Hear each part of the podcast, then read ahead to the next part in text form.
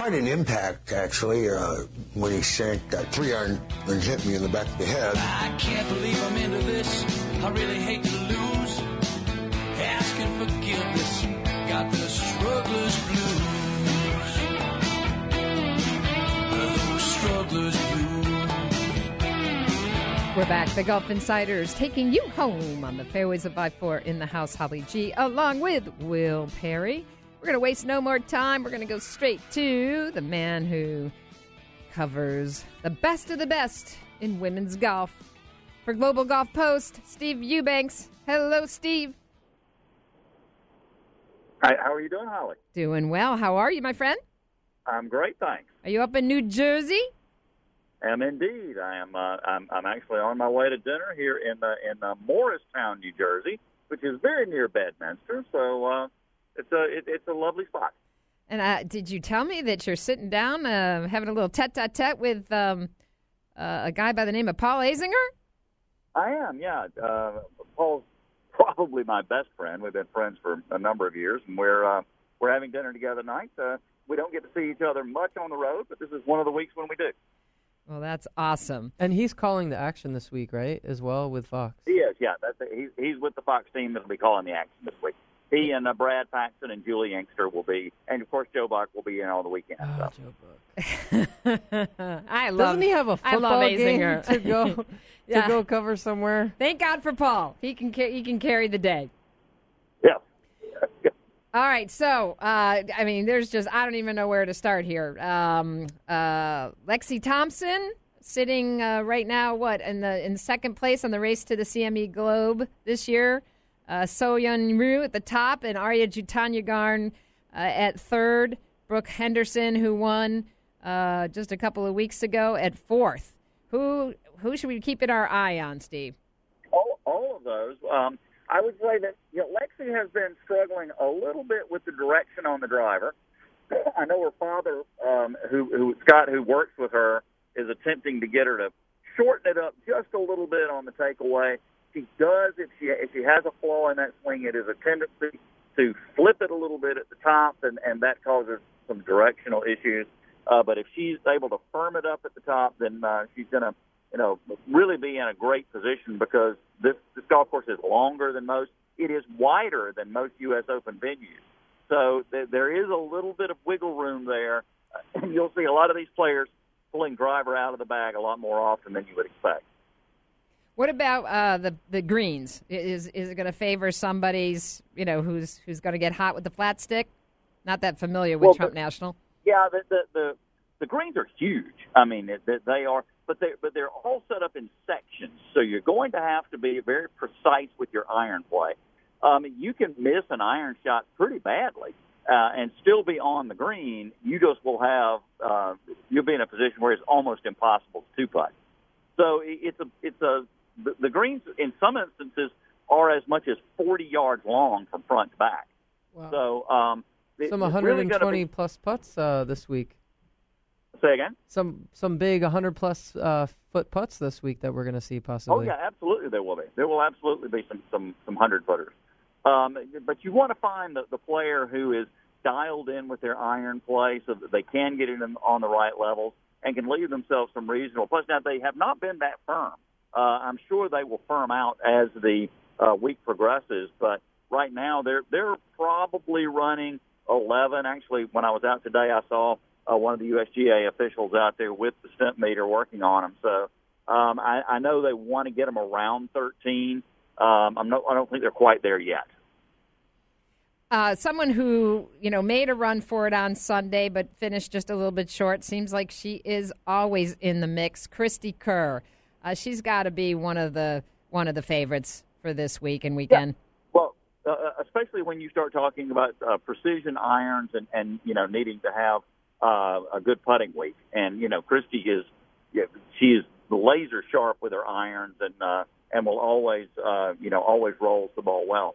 Uh, you know the other person that you mentioned is that not only the person that is leading in the race to the CME Globe, but the current number one player in the world, So Yeon Ryu, who is, uh, you know, look, she's the best ball striker in the game. It's, it's not even close. Um, she leads in fairways hit. She leads in greens and regulation, uh, total driving.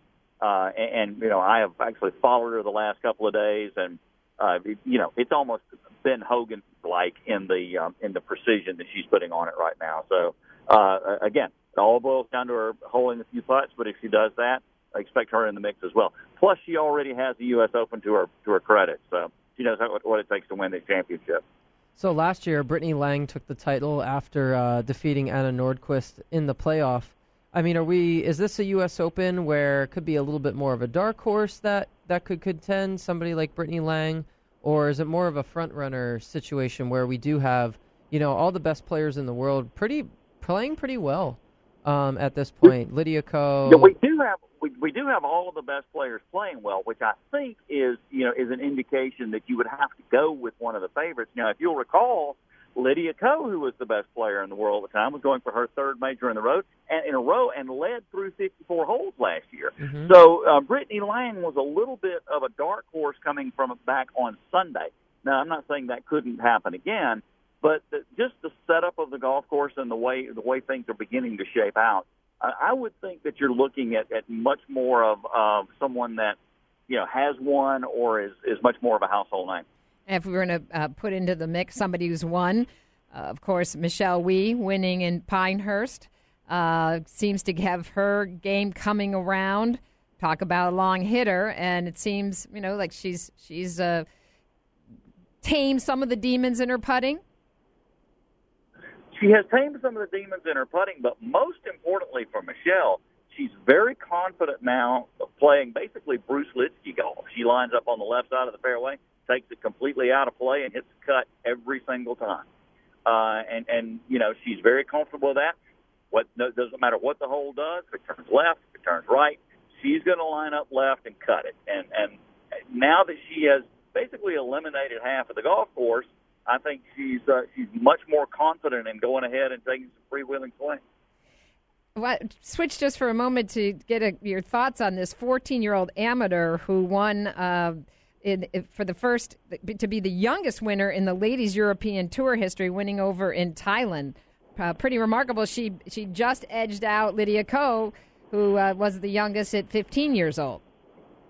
Yeah, you know, you just wonder how how young they can get uh, before they start competing on the world stage like this. Now, um, you know, I, I firmly believe, Holly, and I think if you've been around the game for any number of years, you understand that everyone has a window in which they they play their best golf.